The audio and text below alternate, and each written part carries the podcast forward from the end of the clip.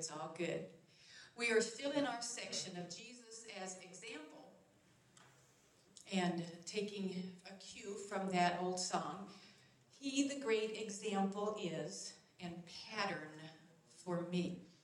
And Jesus came, yes, to seek and to save that which was lost, to give his life a ransom for many, but also to reveal to us the heart of the Father through the way that he lived, give us an example as Peter, who lived with him for three and a half years, as Peter will tell us in his epistle, that we should follow in his steps.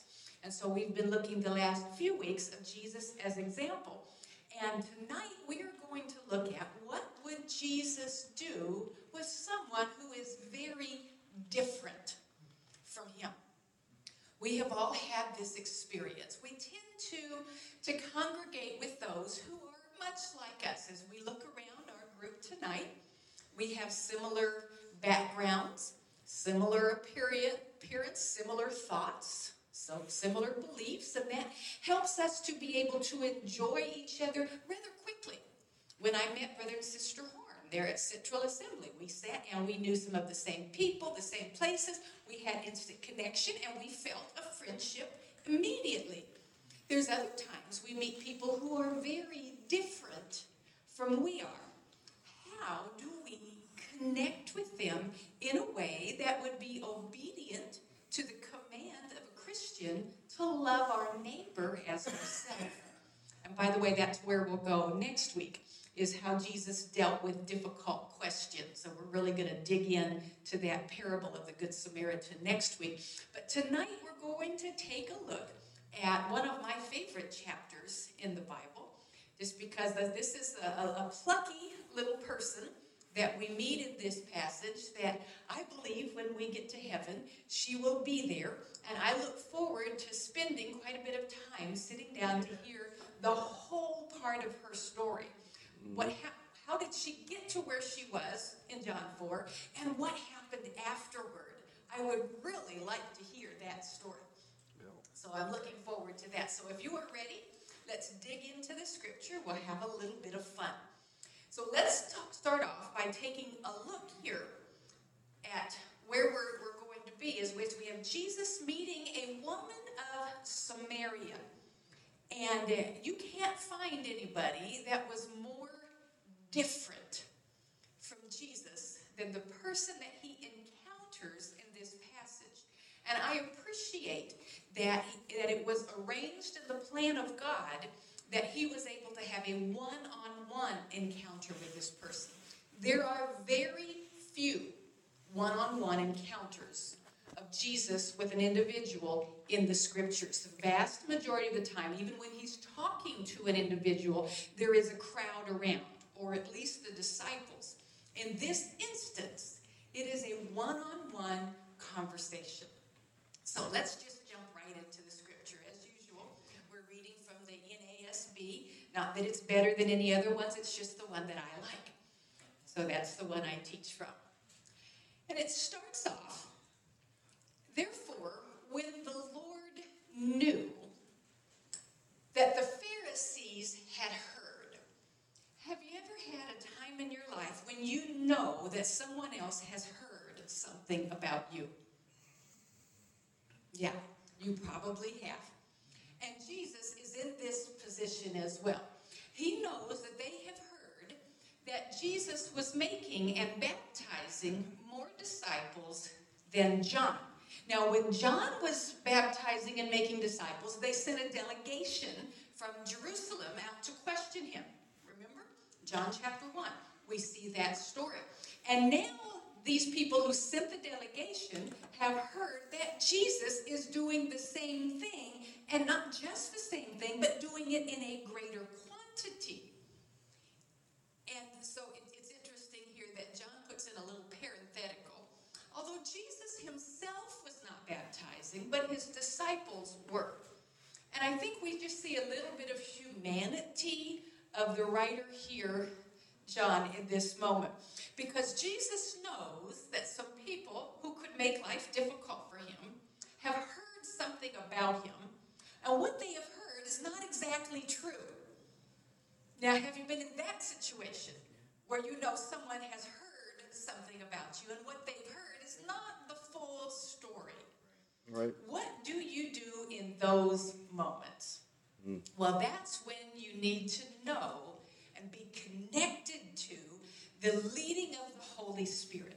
Because there were times in Jesus' ministry when these kinds of situations came about and he confronted it directly. And there are other times when he does exactly what he does here he left.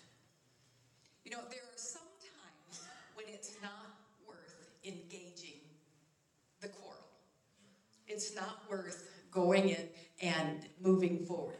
He'll address it at the right time, but this is something we need to remember from Jesus as example. Not every difficulty or gossip or rumor needs your full attention. Sometimes it's best to just move. So he left Judea and went away again into Galilee. So he's down in the south. Let's pull our map up. He's down here in the south when he, he knows what's going on. So he's going to leave and go back to Galilee. Now, the, the next verse says that he has to go through Samaria. Now, that makes good sense if you look at the map. Because if he's here and he wants to go here, where's the most likely place to go? Straight up. It's kind of like if you wanted to go to Clinton, Missouri, the most direct route is to go through Bolivar, right? I mean, you can get to Clinton other ways, but if you just want a straight shot, you get on 13, you go north, and go through Bolivar. Now, there's good reason to go through Samaria because that's where the main road is. The Romans are famous for building good roads for travel, and they have built a very good road. Archaeological evidence is everywhere for this, as well as, as docu- document evidence that there's a road that's going to go straight up, right through here, and on up into Tyre and Sidon, and then all the way up here. Major road. However, some Jews, not all, but some were in the habit of taking the back roads. The kind of folks who, if they wanted to get to Clinton, they would avoid 13 and they'd get on a dirt road somewhere and just go off of the way. And so there were some who would leave and then just come over here cross over here is Perea, and they'd come across here and then cross, so they'd cross the Jordan here, cross the Jordan again here, and then come over. Why would anybody in their right mind take the back roads when there is a perfectly good highway? They didn't want to go to Samaria. Now, my dad was in the habit of taking the back roads. If there was a dirt road, he would take it regardless of whether or not there was a perfectly good highway. He just enjoyed the dirt road. And I admit that I am the same way.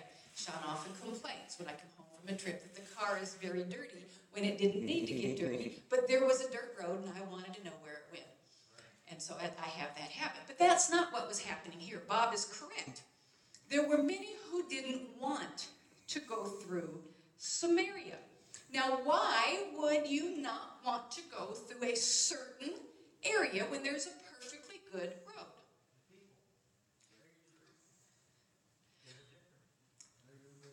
They were different, they were hated. The people, here's the thing, and, and when you see something, whether you're reading in scripture or you're talking to someone, when people do something that doesn't make good logical sense, there's usually a backstory to that. And that is the case in this instance. Now, we don't always know the backstory, why people behave the way they do, but in this instance, we do know the backstory. We get it from both the Old Testament and from the intertestamental period in some of the writings that we have there. 2 Kings 17 is going to fill us in on the backstory. Now, you remember that we've got two kingdoms here after the death of, of Solomon's son we get, or excuse me, after the death of Solomon, we get two kingdoms, the southern and the northern. And then the northern kingdom was conquered by Assyria before the southern kingdom was taken by Babylon. We've discussed this earlier in, in this series, so we all know that background. Now, when Assyria took people captive, they had a very good political strategy for keeping things settled down in the areas that they took captive. So what they would do is that they would come in, and when they took your area, they would remove the people who were were strong, were going to be able to maybe rise up an army, a rebellion. Uh, the women who were a good childbearing age, they would take those people, uproot them from their homeland, and then spread them out in other conquered areas. And then they would replace those people with people from their other conquered areas. So you end up in the land that would have been ancient Israel, you're going to end up with people from all over the ancient Near East, all living there together. Now, it's going to be hard for them to raise up a rebellion against Assyria because they don't speak the same language. They don't have the same cultures.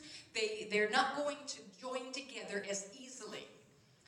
Now, the problem in this particular territory for Assyria, Second Kings tells us this that when the Assyrian king had placed all of these people in the northern kingdom, that there was an issue. It says in Second Kings that it was reported back to the king that lions were eating the people. And this was a problem because people who have been eaten by lions don't pay taxes. Yeah. and so we want to see what's happening with all of these people in the northern kingdom. So he, he, he does an inquiry and he discovers this. They come back to him and say, The God of this land is a very jealous God. And all of these other people who have been brought into this land are worshiping their gods in their way. Chemosh and, and Baal, all of these other gods from the other areas.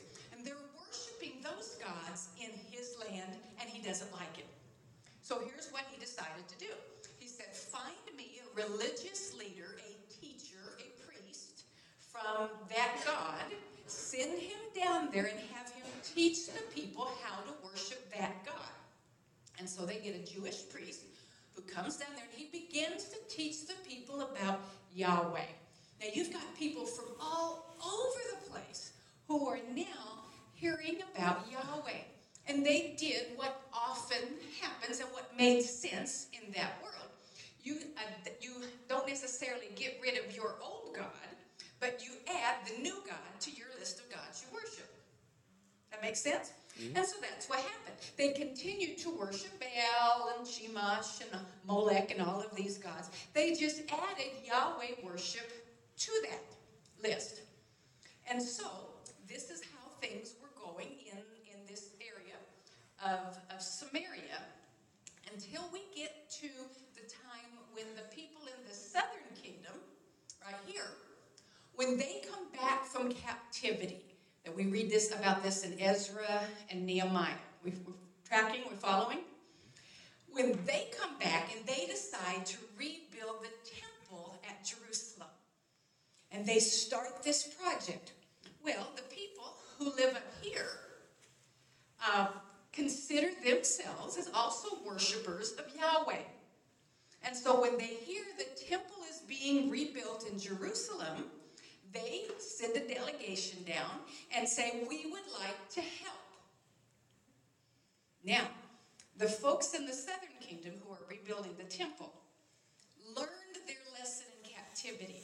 They believed that they had been taken into captivity because they had not been faithful to Jehovah but had turned to other gods. And so, when these people from the north come down, who are sort of worshiping Jehovah, but also including all these other gods, the people in the south said, No way. You're not coming down here with all those other gods. We'll just get into more trouble. We are worshiping only Jehovah. You all can just go right straight back home. So the people then who were living up here have been rejected and sent home packing by these people who are building their temple. Now, what is human nature at this point? human nature is to say, oh, yeah, you're going to build your temple? Well, guess what? We can build a temple too, which is exactly what they did. And so there's a mountain right up here called Mount Gerizim.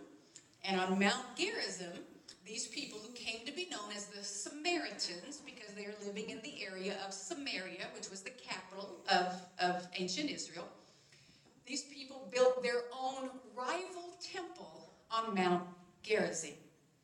Now, in this rival temple, They worshiped Jehovah, yes, but they also worshiped Molech, Chemosh, Baal, all of the gods of their history.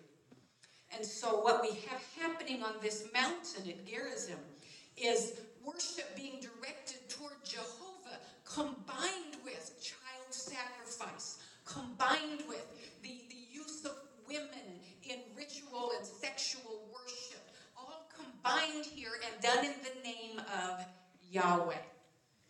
So during the time of the Maccabees, when they're ruling in Israel, they went up and destroyed the temple on Mount Gerizim. They said, This is an abomination. It cannot stand. They destroyed the Samaritan temple. How do you think the Samaritan people who had built that temple responded to that? Not so well.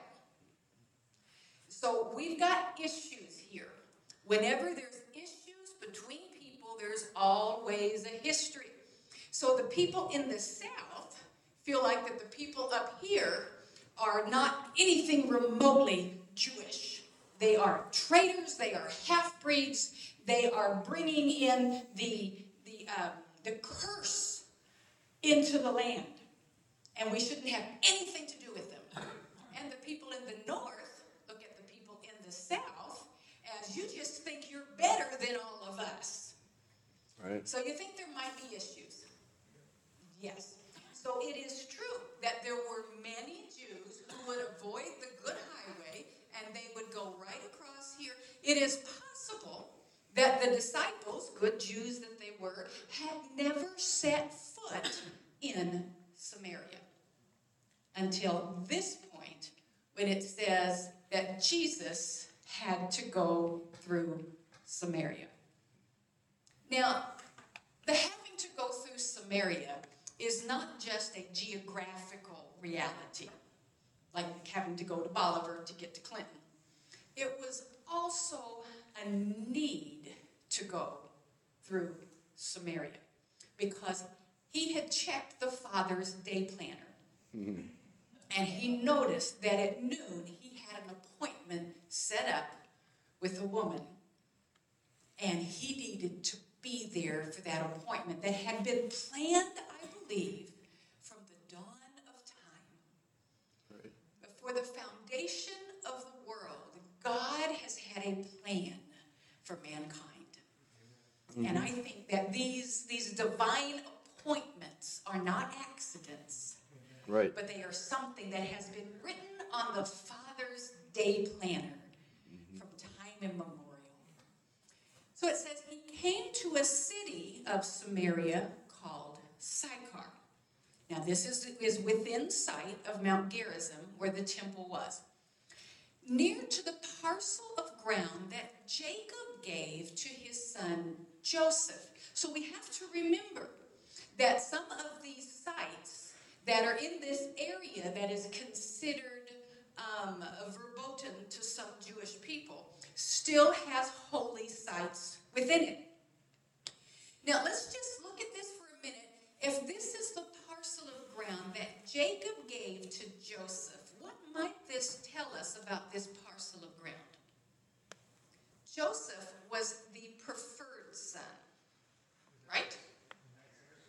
So I would imagine that as Jacob is plotting out the inheritance of the land, Rachel's firstborn is going to get a nice plot. So here's the place that Jacob has given to Joseph, and Jacob's well was there. Maybe this is why Joseph got it. Maybe because this was a place that had one of the best sources of water. It had dug down deep, and it'll tell us that the, that the well is deep because there was not there is not a lot of water in this area. Jacob had to dig down deep. He found the water, put a well there, and then said, "This is a good parcel of land with a good well. I'm going to give it to Joseph." Mm-hmm. So this an important site to a good son of Jacob. So Jesus, being wearied from his journey. Now, I wonder if he was weary because it was a long walk, or maybe he was weary from all of the talk of the disciples along the journey. now, is it possible mm-hmm. that somebody said, You know, I've never been here. My mother told me never to step foot in here. I don't know why we'd be going this way. I wonder sometimes if the Lord ever got a little weary with some of the road talk. Mm. Some of us who have traveled with others have known what it is to get weary of some of the talk in, in the car, in the vehicle, especially if you've had children. Um, or somebody that you've traveled with who, who just goes on and on about something. Whatever it is, we know that Jesus is weary from his journey. And there's another thing we know. We don't hear it here, but we're going to find it out in just a little bit. That he is going to send the disciples away. Away. I'm tired and I want you all to be somewhere else. Did he want them to be somewhere else because he was tired of, of some of the conversation? Hmm. Or did he want them to be somewhere else because the appointment that he had scheduled for noon needed to be one where the disciples were not present? Whatever the reason was, we know that he has said to the disciples, Go into the city, Sychar, so he's outside of the city limits. Go into the city to buy meat, food, something to eat. So he is now, in his tiredness, going to sit down by the well alone to rest. It was about the sixth hour. Now, this is important, and John puts it in here for a reason by the reckoning of time that John uses in his gospel. The sixth hour will be six hours from six in the morning. And so we have the sixth hour, if it's six hours from 6 a.m., the beginning of day, what time is it? Noon. Now, let's ask a very real question as, as we look at this. We know that we are in a, uh, a place that is typically hot. It is noon we're outside of the city, and so we've got a bit of a walk to get out here to the well. Now, the, the job of gathering water, which usually had to be done at least twice a day, that fell typically to the women. Now, the men didn't go out to gather water. We see this even in the Old Testament. We see women coming to draw water. Now, women, when they went, usually in the morning and in the evening, they went as a group for several reasons. Number one, there's more protection when you're in a group. If you've got, um, you know, somebody outside that might hurt you, you want to be around other people. So for protection, but there's other reasons that women tend to do things in groups. Have you ever noticed that about women? If you were at a restaurant and one woman says, I'm going to go to the ladies' room, three or four more will get up and go with her. And that's why, you know, women will always say, there's always a line in the bathroom. That's because we take the line with us. We all go in a herd. It's a movement. I've never seen a group of men do that. If one man stands up and says, I'm going to the men's room, the others don't all get up and join him. So there's also the idea of fellowship, time away from the men, away from that. This is time to catch up on the gossip of the town, what's going on, before we have to get back and get up on about our daily tasks. So it's about noon, and an interesting thing happens. There comes a woman of Samaria to draw water. Now, from the background that we know, why is this an unusual thing? Well, she's by herself. It's not the usual time. So we've got two things that already alert us to something may not be normal with this situation. She's not coming with a group of women, and she is coming at one of the hottest times of the day. So this can't be done because she says, Oh, you know what? I would really just rather wait until it's hot. I just love to sweat and work hard and carry all this water back at the heat of the day. That's not likely what's going on. She is most likely, and we know this because we know human nature. We have all been and observed or perhaps experienced what it is to want to do things outside of the group. Have we not? We know what it is. I, I remember when I was in school, one of the most difficult times of the day in school was when you would go through the line at lunch and you had your tray and you would come out to try to find a seat. And if your friends didn't happen to be there that day or something going, and you've got to try to find a seat to sit down, sometimes it's so much easier. Oh, I'd rather I was anywhere else than having to go and find a place to sit when I, I don't feel like a part of the group. This woman, whether by her own choice of choosing not to go with the other women or because she had been told she was not welcome with the other women, we really don't know, but we know that this is not normal behavior. So there is something about this woman that has isolated her from the female community that is going to be typical for her at this time and this place. So she comes out. She has all of her utensils to get the water. It's hot. She has to walk to the well. And then she's thinking about all the other things that have to be done after she gets back to the house. And so she gets out there, and as she is walking, she notices something that is unusual. Because as she is walking, she is used to being able to get to the well, do her chore without the botheration of anybody else, and she can get the water and she can go. But as she's going, she sees, oh, great, there's somebody there. And as she gets a little closer, she notices some things about the somebody at the well. The first thing she notices is that he is a man. Mm-hmm. Now, this woman, we will find out, knows men. She has known several men. And her background and her experience with men has not made her feel exactly safe or friendly with most men. Now, as she gets a little closer and she sees not only is he a man, but he is dressed as a Jewish man. Oh, this is even better. Not just a man, but a Jewish man who feels like he is above me and will look down on me not just because I am a female, but I am a Samaritan. And then as she gets a little closer, she notices not only is he dressed as a Jew, but he is wearing the telltale robe and signs of a rabbi, a teacher, a holy man. And she is female, Samaritan, and not known as a holy woman. So I imagine when she sees him sitting on the well, she is already making a plan of escape in her mind. Have you ever been there?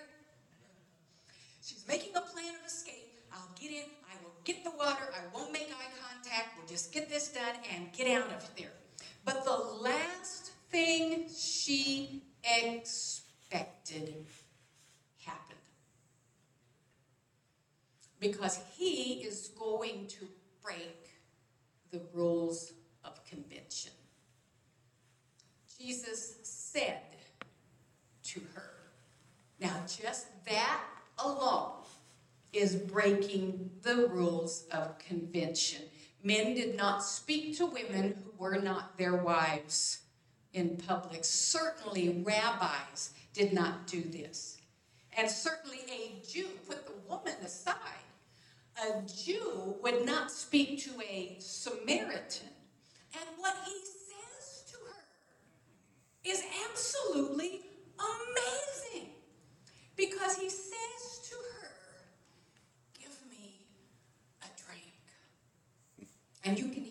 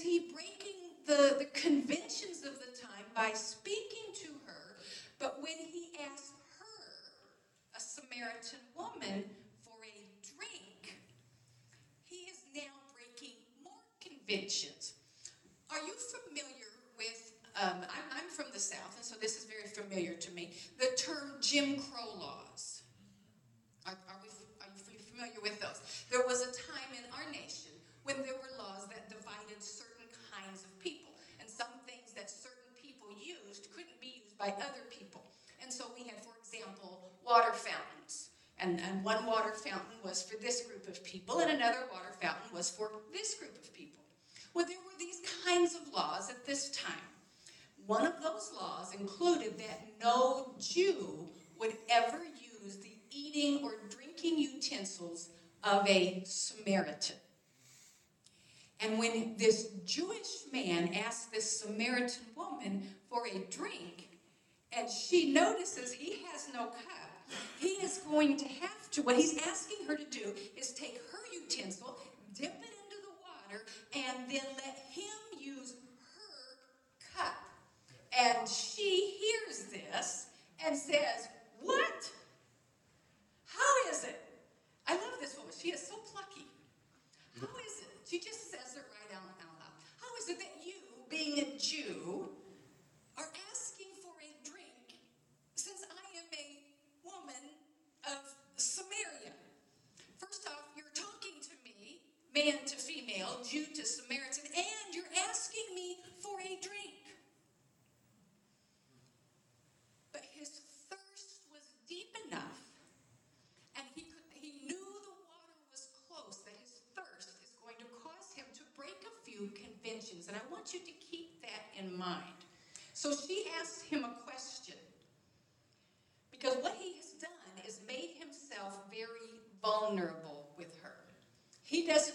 about saying, I have everything I need and I have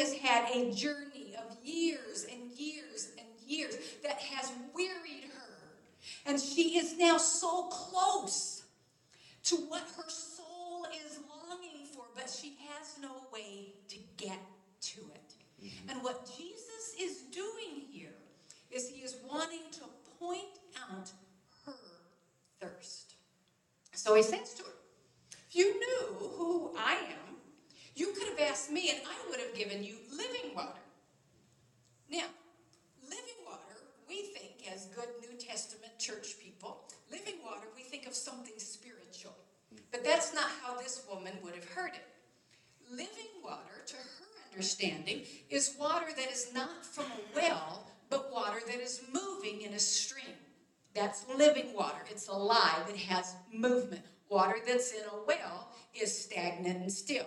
We all know that, right? So he said, I could have given you living water, water from a stream that's moving. And she said to him, Sir, there's some problems with your statement here. First off, you have nothing to draw with. So that's why you had to ask me to use my cup. You have nothing to draw with. And this well is. In other words, Jacob himself, who had connection with God, when he was in this area and he wanted water, he had to dig way down to find it. There is no living water around here. If you could just look around, please. If there was a stream, don't you think Jacob would have found it? There would be no need for a well. The well is deep. You have to dig down to find this water. Where then do you think you're going to get this? Because if there's a choice between the stagnant water of a well and the fresh flowing water of a stream, which one are you going to choose? The fresh. Absolutely. And so if there was fresh water available in the area, there would be no need for a deep well. Makes sense? Yep. Sure it does. And so she's just logically responding to this Jewish man sitting on the well. Where are you going to get this living water? You are not greater than our father Jacob, are you? In other words, she's saying, uh, I don't think you know something that Jacob didn't know. This is Jacob's well, and if he didn't know, I don't think you know either. You are not greater than our father Jacob, are you, who gave us this well? He drank of it himself, and his sons, and his cattle. If there was living water around here, he wouldn't have drank of it, his sons wouldn't have been, and he wouldn't have been feeding his cattle with all the work of digging it out. You a crazy man. And Jesus answered and said to her, ignoring a few things here, by the way, because the average Jewish person, particularly rabbi, when they heard a Samaritan say this little term, our father Jacob, that would have stopped the conversation. Mm. Because then any good Jew would have heard that and said, uh uh-uh, uh this conversation is over. Because our father is Jacob. We don't know who your father is. You all are from all over the place. Half breeds, mixed up people. How dare you claim Jacob as your father? But Jesus lets that slide. It's not important for his purpose. He answers and says to her this brilliantly deep revelation Everyone who drinks of this water will thirst again.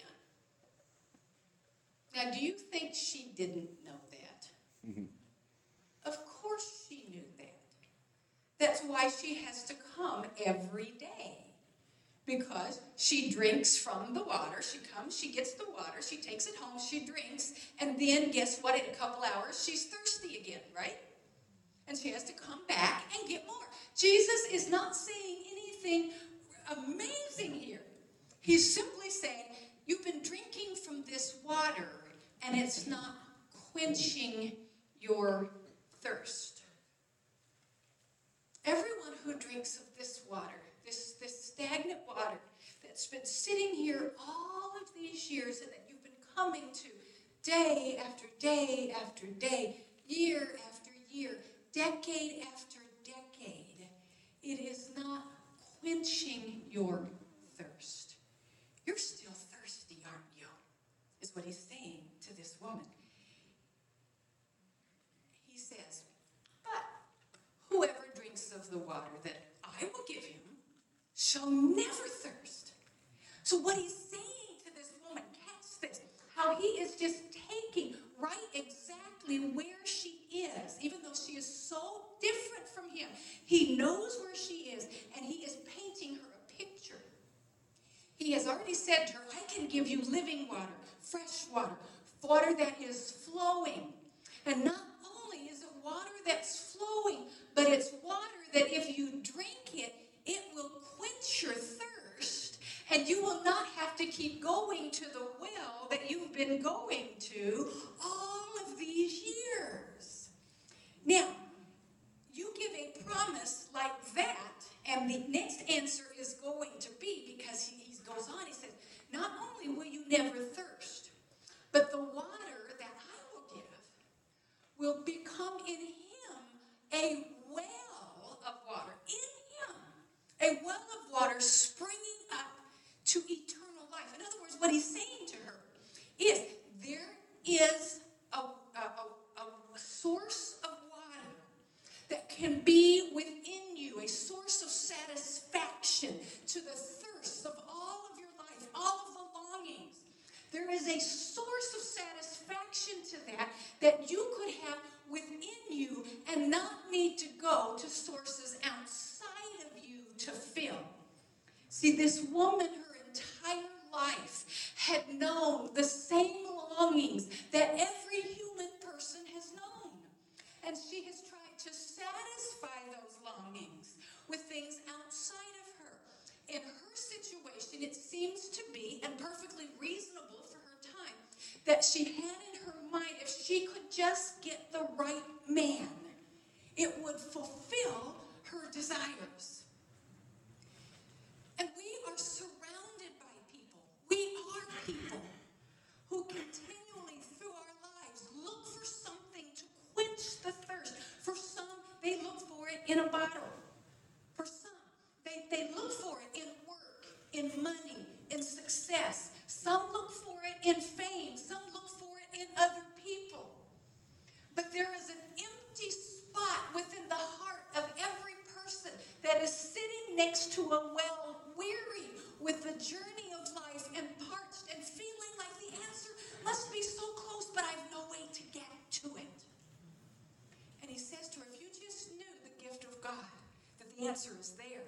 And if you knew who I am, you would find that I could give you the source of satisfaction that would be within you, constantly springing up to where you won't be thirsty anymore.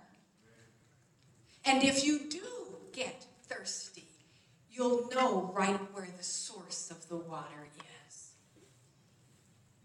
She hears this.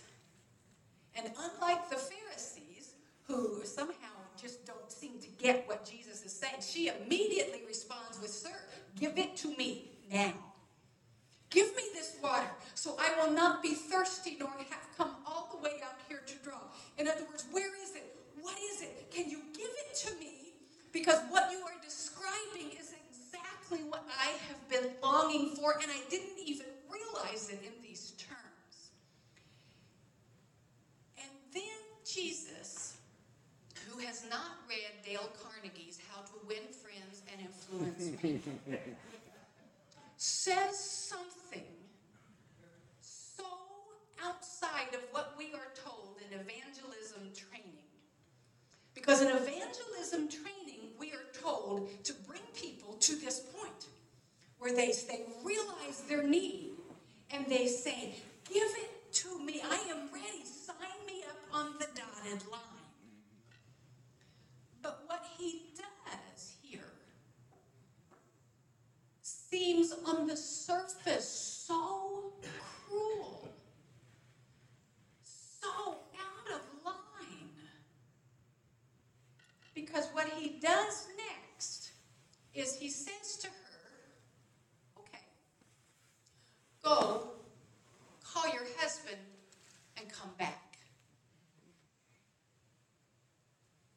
Why would he say that? Because before this woman experience the satisfaction, the longing is there, the realization of the emptiness within her is there, but there is a barrier between her and that satisfaction. Because the satisfaction is found in a holy God. That's the Holy Spirit. John chapter 7, Jesus describes this well springing up into everlasting life as the Holy Spirit. But there is a barrier between her and the reception of that, and that barrier is sin. And here's an issue that we have in evangelism. We want to bring people to the realization of a need for God because of the emptiness in their life, but we often leave out the concept of repentance from sin. And we will not be fully receptive and able to, to have all of the blessings of God, really any of the full blessings of God, until the sin question, the barrier between us and God, is dealt with. And so rather than just saying to her, sure, here it is, he's going to deal with this issue. Right. Go call your husband and come here. He's going to put his finger on the greatest pain of her life. She answered and said, I have no husband. Which most people would have said, oh, okay, well, then let's move on. But Jesus, being Jesus, says, You have correctly said, I have no husband. For the, the truth is, you've had five husbands. The one whom you now have is not your husband. This you have said truly.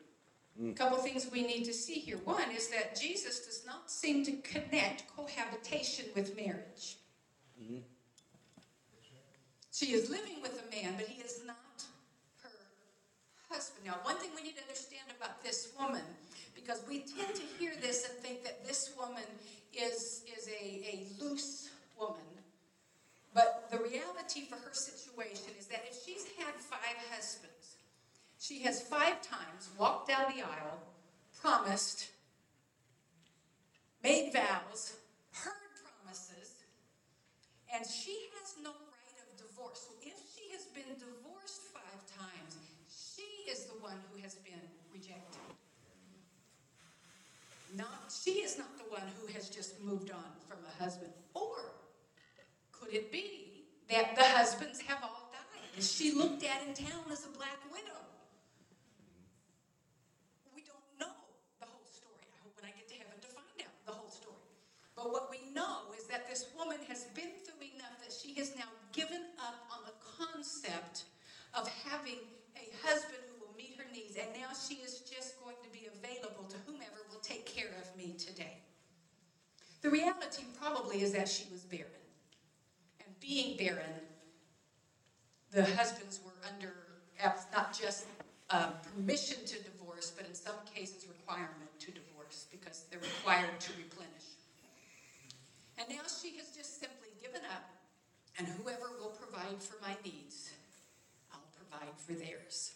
There are people like this all around us who have given up on the gift of God.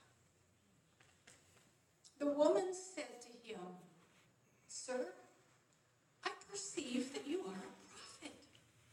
How did he know this? He's not from there. If he was from there, she, she knew down, and he wasn't one of them.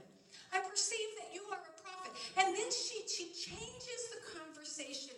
And sometimes we, we uh, some commentators look at this as saying, well, now that he's putting the finger on her problem, she's going to switch the conversation to take it off. And, and that could be true, but also I think that this is a woman who is very spiritually in tune. We see this from her conversations. And here she is, and there is a question that has now, I have a prophet, so I'm going to ask him this question. Right. Our fathers worshipped in this mountain, Mount Gerizim. You people, Jews, you people say that in Jerusalem is the place where men ought to worship. Who's right? Who's right?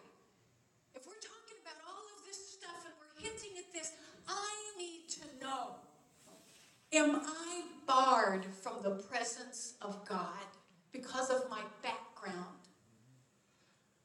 And Jesus says to her, Woman, this is where we need a whole hour on just this passage, and we don't get it, so make sure I keep moving. Woman, believe me, an hour is coming, is coming, a time when neither in this mountain nor in Jerusalem will you worship the Father.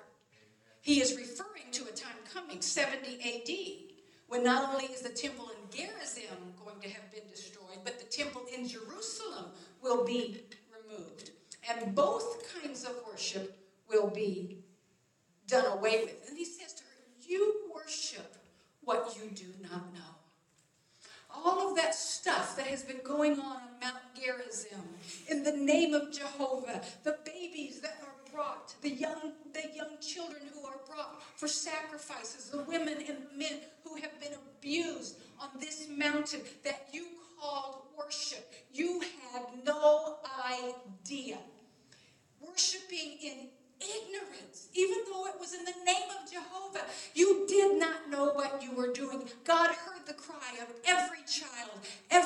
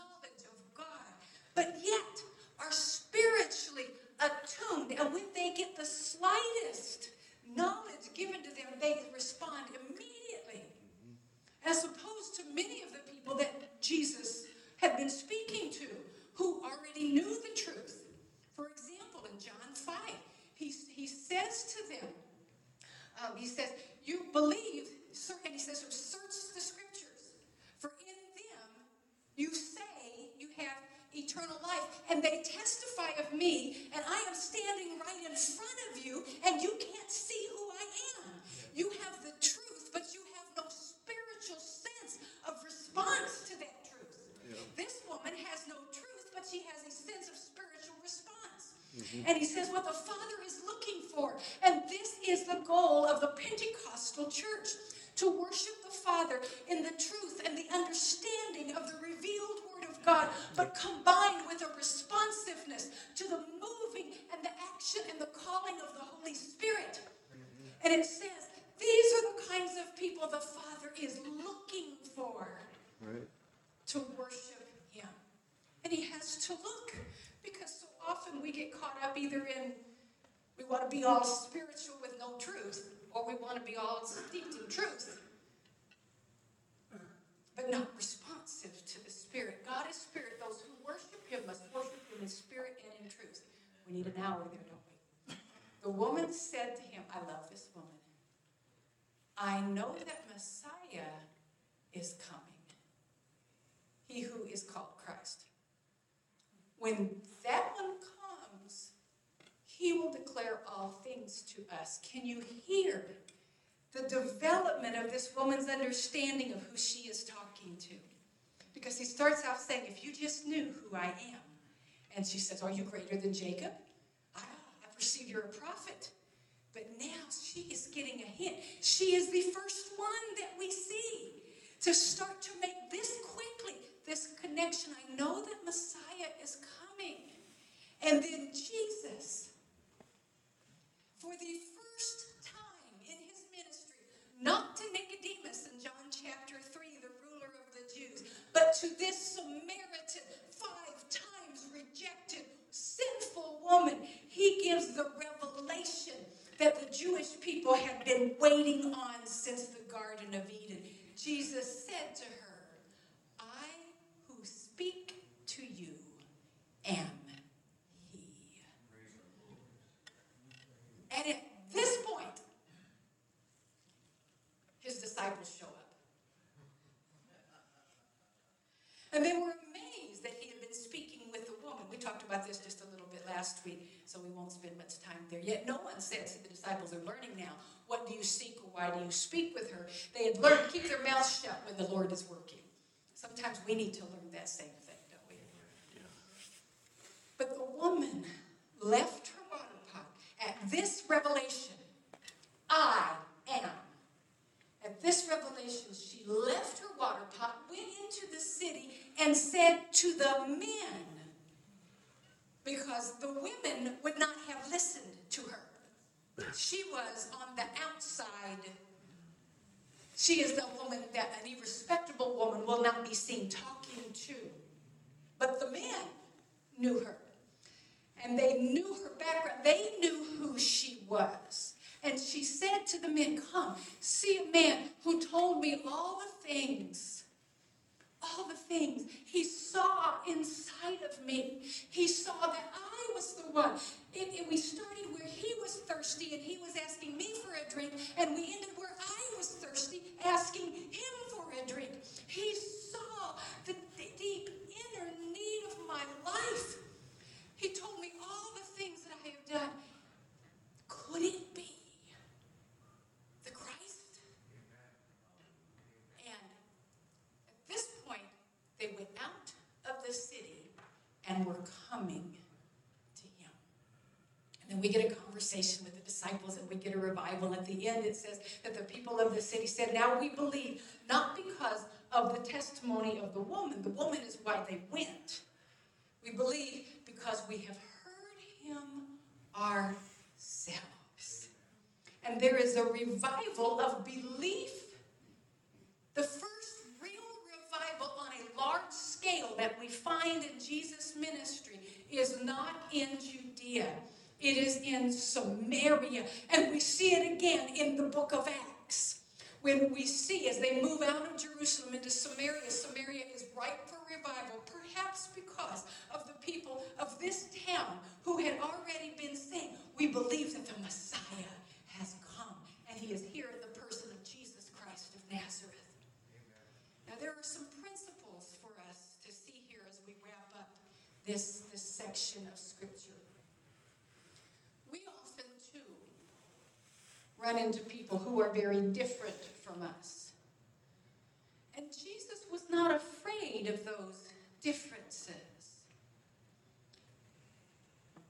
But he spoke to this woman in a way that let her know that they were able to converse freely and openly. There was something about him, a Jewish rabbi, that gave her the confidence to speak the questions of her heart. And oh, that we would be the kind of people that when those who are thirsty see us, they would find in us someone who gives them the freedom to dig down to the deep questions so that revelation can come. So sometimes we are Jesus reaching out and witnessing. Sometimes we're the disciples just trying to figure out what's going on. But all of us have been the woman.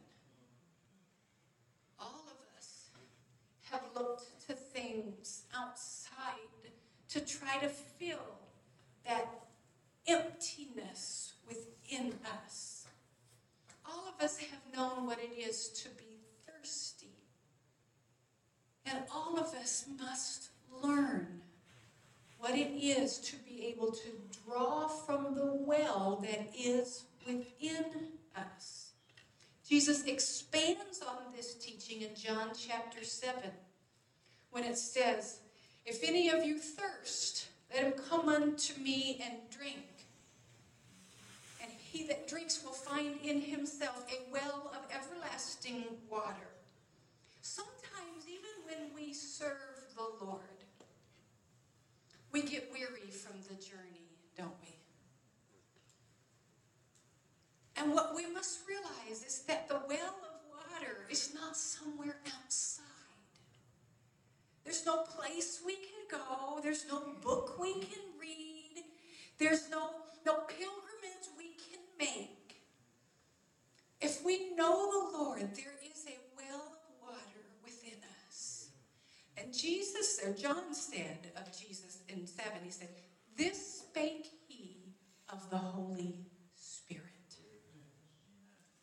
Oh, how we need the Holy Spirit when we are dry and thirsty and find that we are unsatisfied with life. What we need is to get a drink from the Holy Spirit. And if you know the Lord, you have access. But sometimes we still need to say, Give me this water that I thirst not. And when we do, if there's anything that is a barrier between us and the water, He'll let us know. Mm-hmm. And when He puts His finger on that, we repent, we turn away from whatever may be and then we drink. There's an old song written by a Methodist layperson that is as about as Pentecostal as you can get. And I think it's a good one for us to end with here. Because it's a cry that many of us have cried many times. And many times we have found that the well has not run dry.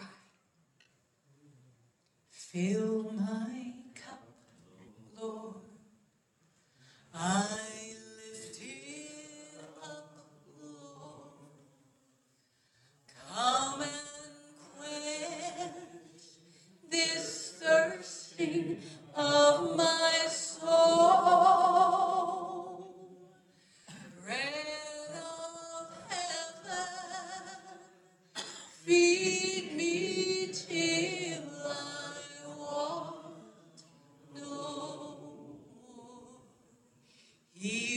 My cup.